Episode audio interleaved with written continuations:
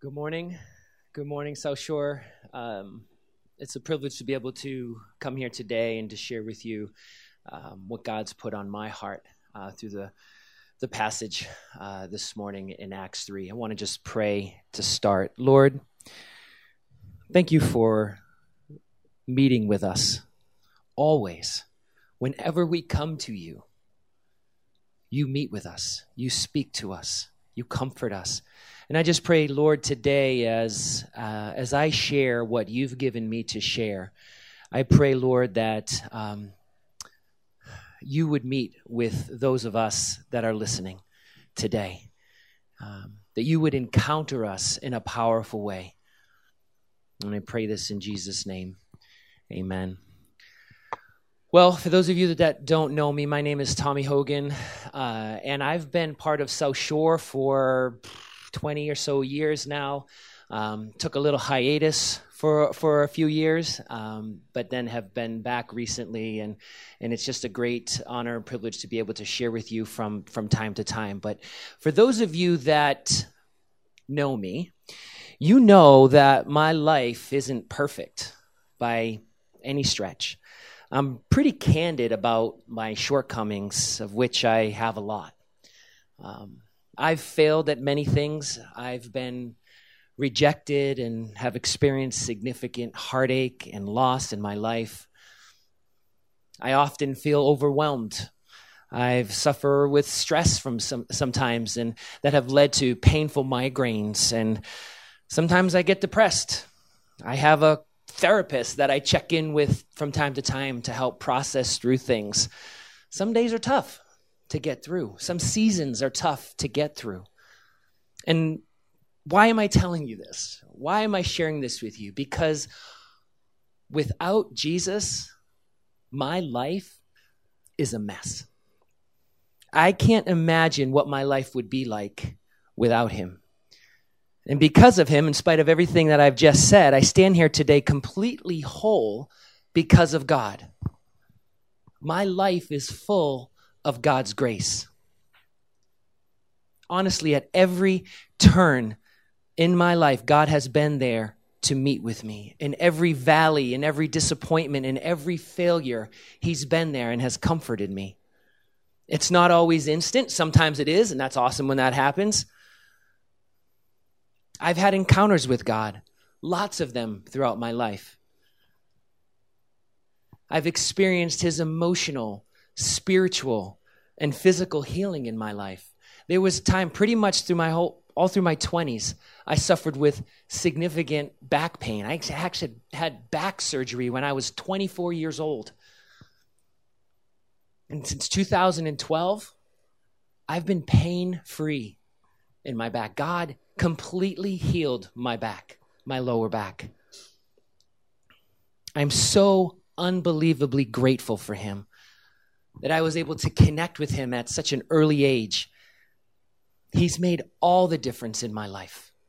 There's this song, you may have heard it by Bethel Music. It's called Goodness of God. It's been my theme song this past year. I heard it and I just, oh man, I just connected with it so deeply through all the trials and the blessings that I've experienced in my life. This has been kind of a theme song for me this last year, and I'll just read you the first few sentences. It says, I love you, Lord. Your mercy never fails me.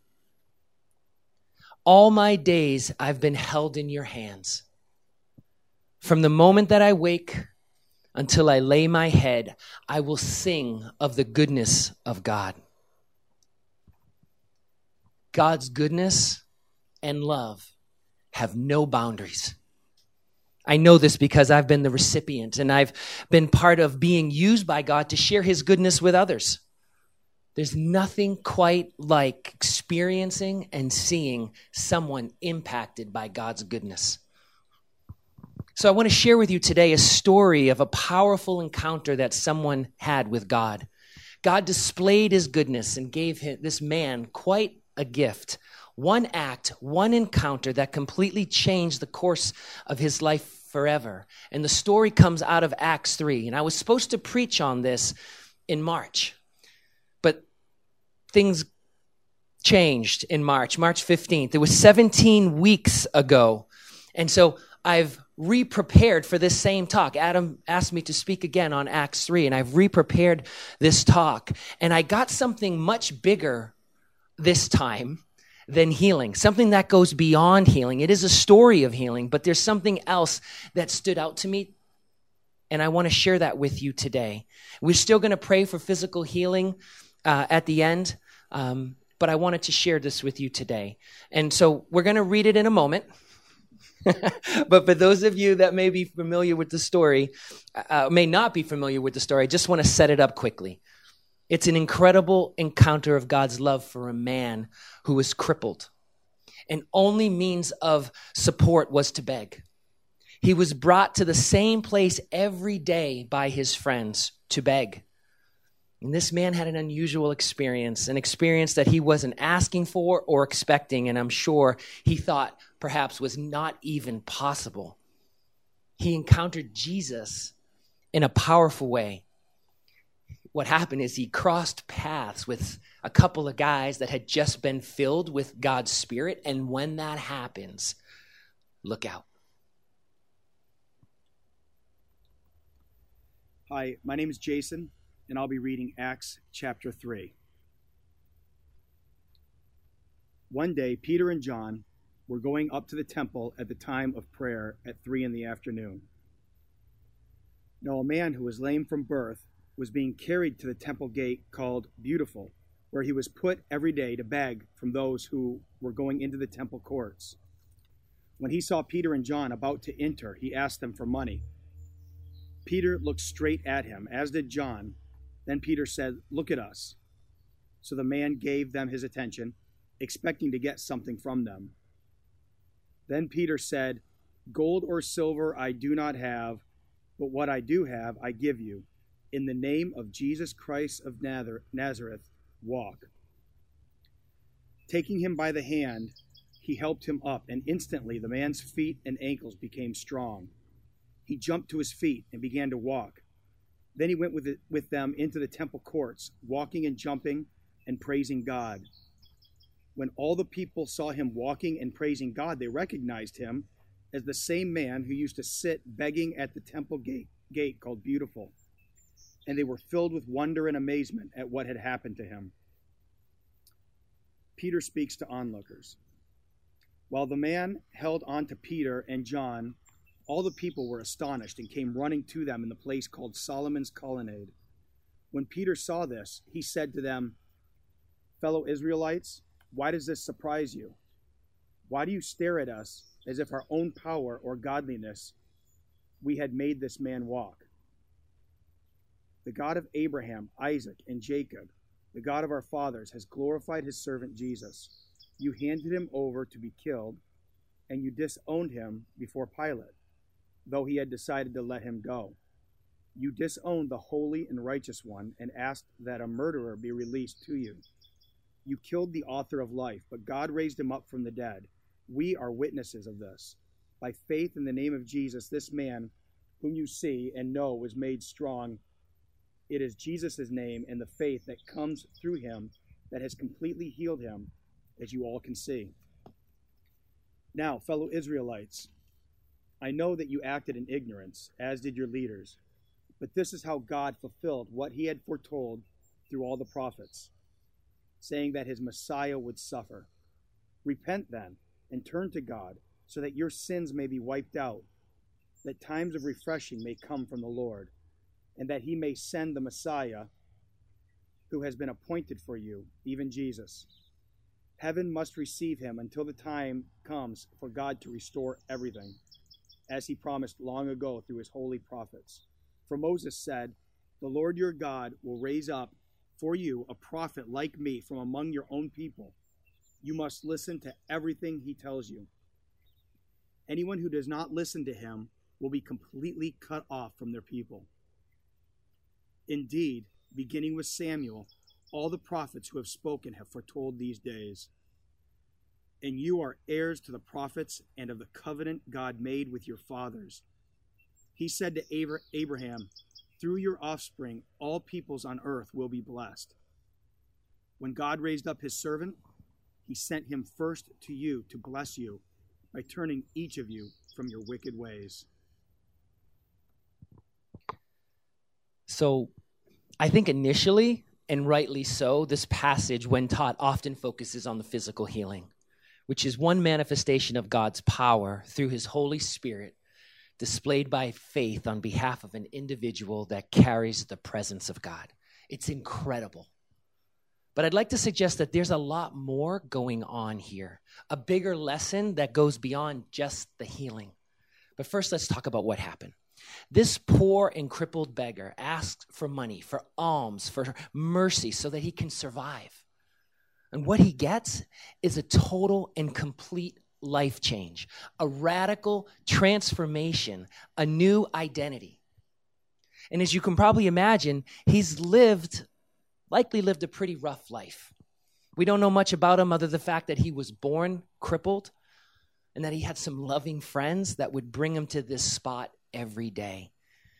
So, probably staring at the ground, this man asks for money from Peter and John, and they say, Look at us.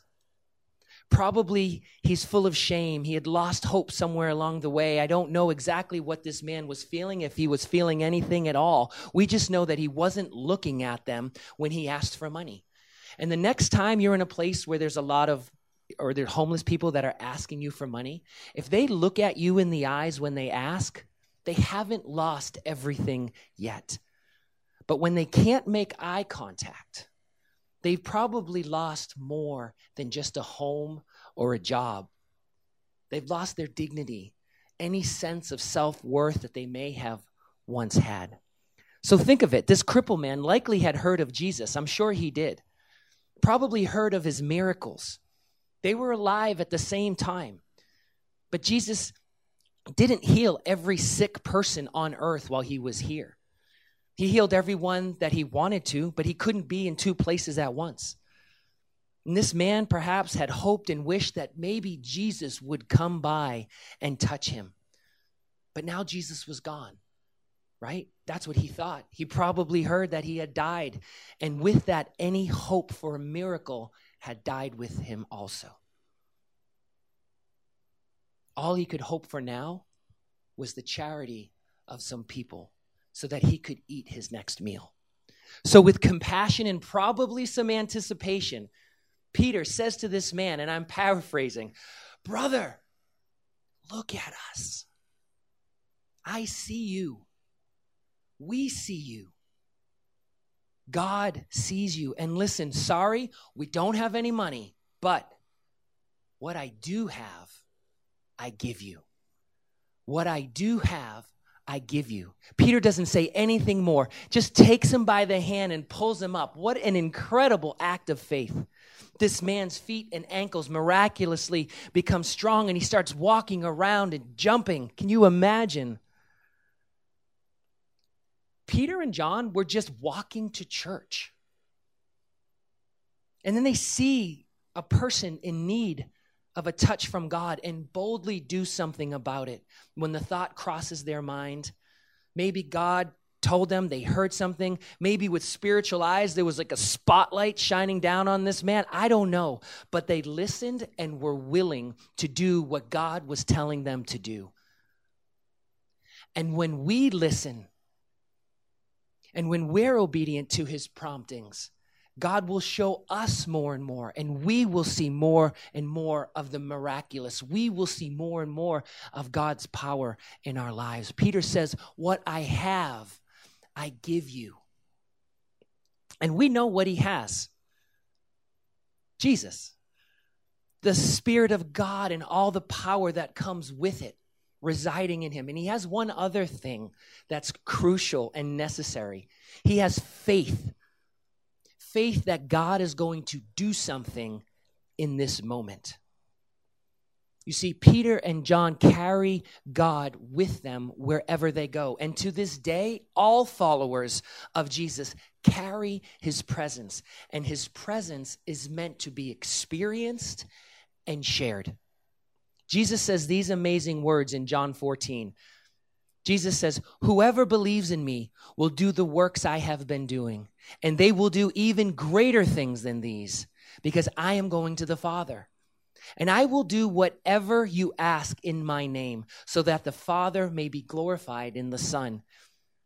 And he says this You may ask for anything in my name, and I will do it.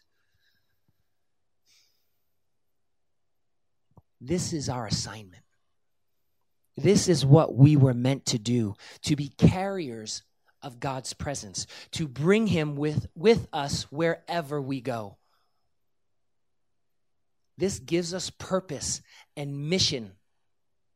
This is taking what we have and sharing it with others. He says, What I have, I give you. I want to share a story that I heard recently in a message by Kris Vallotton. He's one of the pastors at, at Bethel uh, Church out in Redding, California.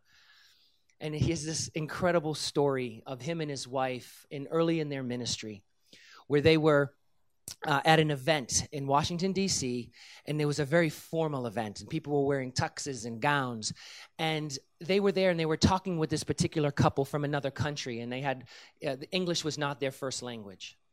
And so they're having this conversation, and, and Kris has this. Um, he's got these spiritual eyes. His story is powerful from the beginning when he first encountered God in his ministry. But he's talking with this couple, him and his wife, and with spiritual eyes, he looks at this this wife, uh, this woman who was in her mid thirties. She's wearing this gown, and he sees a sword sticking out of her stomach. Again, this is with his spiritual eyes. He sees a sword sticking out of her stomach and he thinks to himself, "Oh, he knows, he knows what's going on." And he's thinking, "Oh Lord, not not now, not here. Uh, this isn't the best environment." Yet God gives him this picture. And so he kind of thinks about it for a moment and God says to him, "I want you to pull that sword out of her stomach."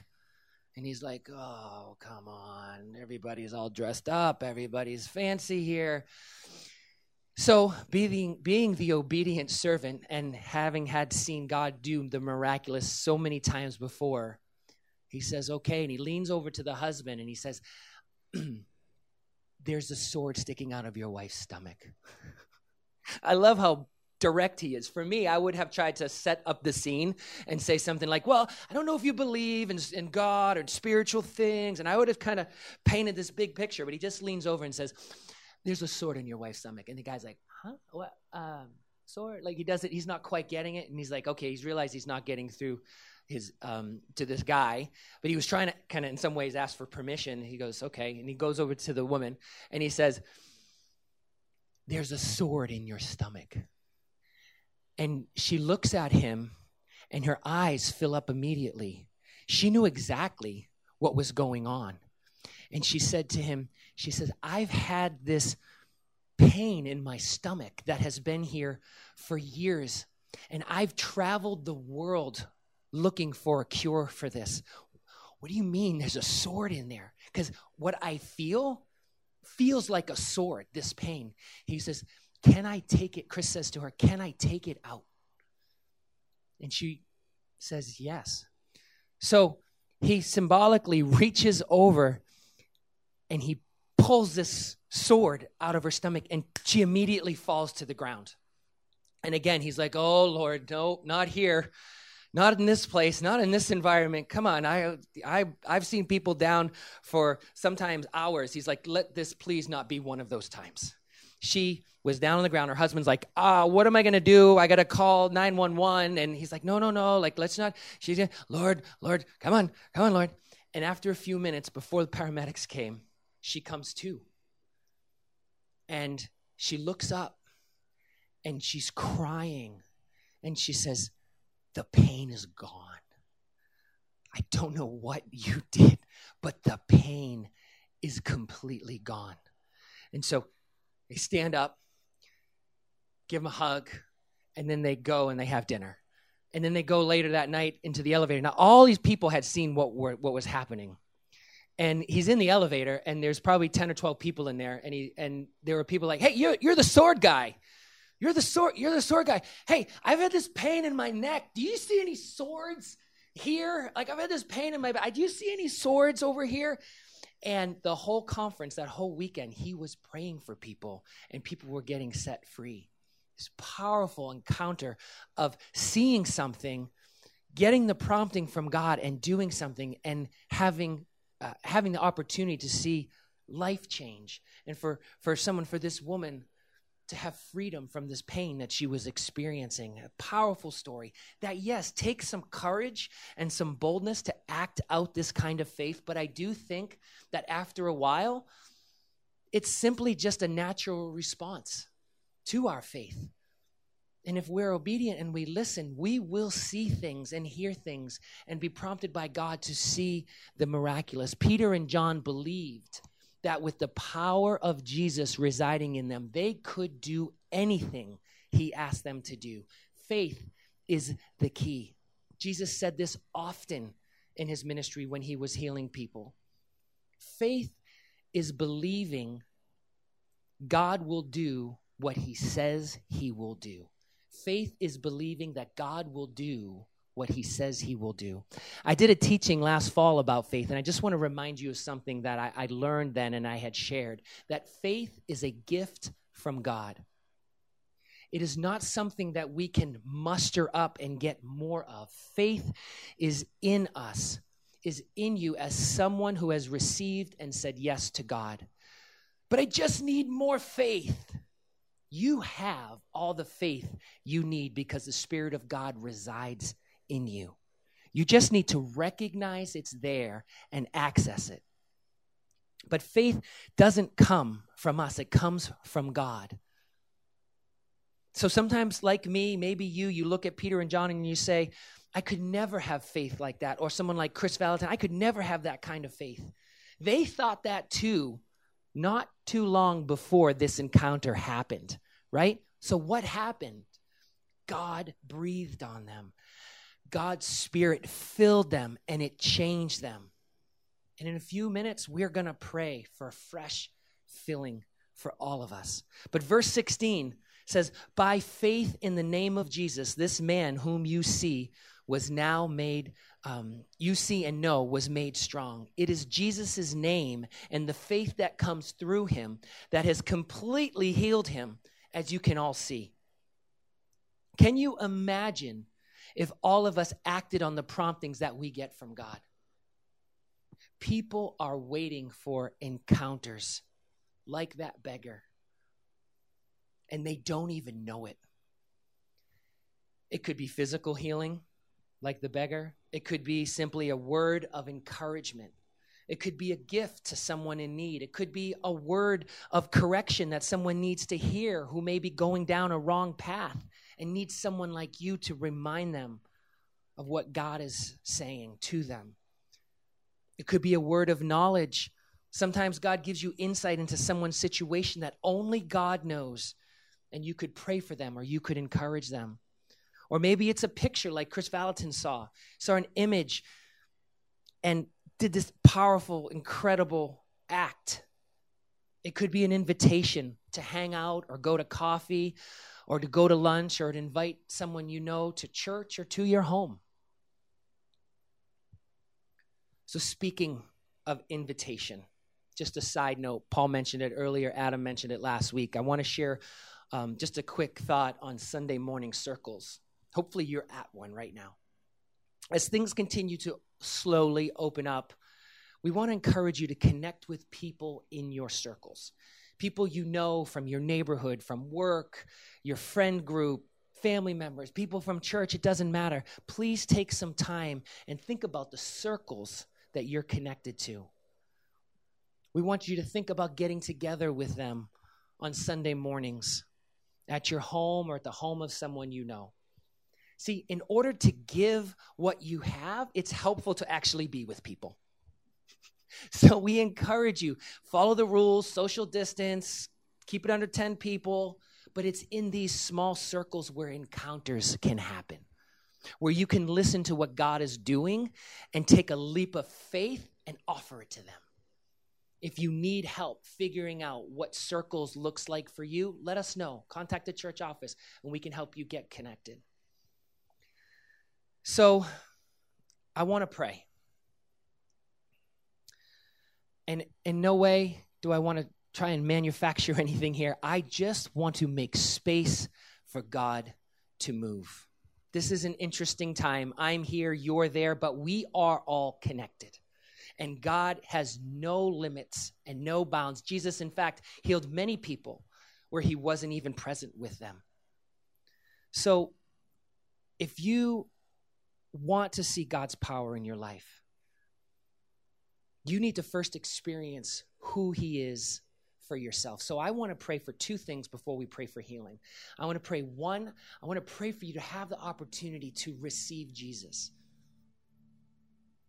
Lord, if there are any of my friends that are listening right now, that are listening to me and saying, What is it like to have God speak to you? What is it like to have God prompt you to do something? What is it like to be filled and to experience His love in this way that Tommy's talking about?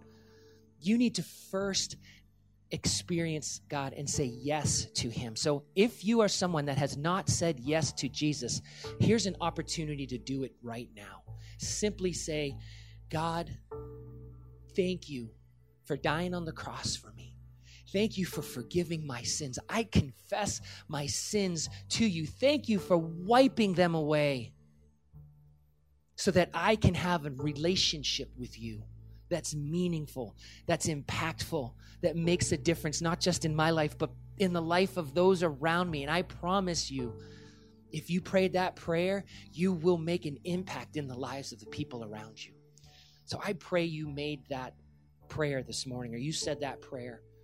If you did, comment in the in the section next to where I'm speaking. I think if I'm here, it's down in this region over here. So make a comment. Say, I received Jesus today. Now I want to pray for those of you to be filled by the Holy Spirit. And I'm looking around in this room and I see people here. So this is my circle right now. You can't see them, you can see Luke. I'm praying for us. I want you to pray for the people in your circle right now, for your friends that are with you, for your children for your spouse. Pray with me. Lord, fill us. Fill us with your spirit, God. We need a fresh encounter from you. Today, in this moment, sitting on your couch, on your porch, on a lawn chair, on a blanket on the lawn, wherever you are, God, I pray you would fill my friends. In fact, if you want God to fill you, I just encourage you to open your hands, open your palms up as a as a visual, a visible way to say, Lord, fill me. Lord, fill me. Now I just want to let God do whatever He wants to do. I want to pray for healing for you, but there, as in the encounter, uh, uh, or is that I was just sharing, God, what I have, I give you. So I want you to think about, and I'm going to take a moment. We're going to take a moment and just be quiet for a short moment here. And I just want you to just think about God, what are you doing right now in this moment? What are you up to? Is there healing? Is there someone that needs a word of encouragement? Is there someone that needs a gift? Is there someone that needs an invitation? I pray God would speak that to you in this moment.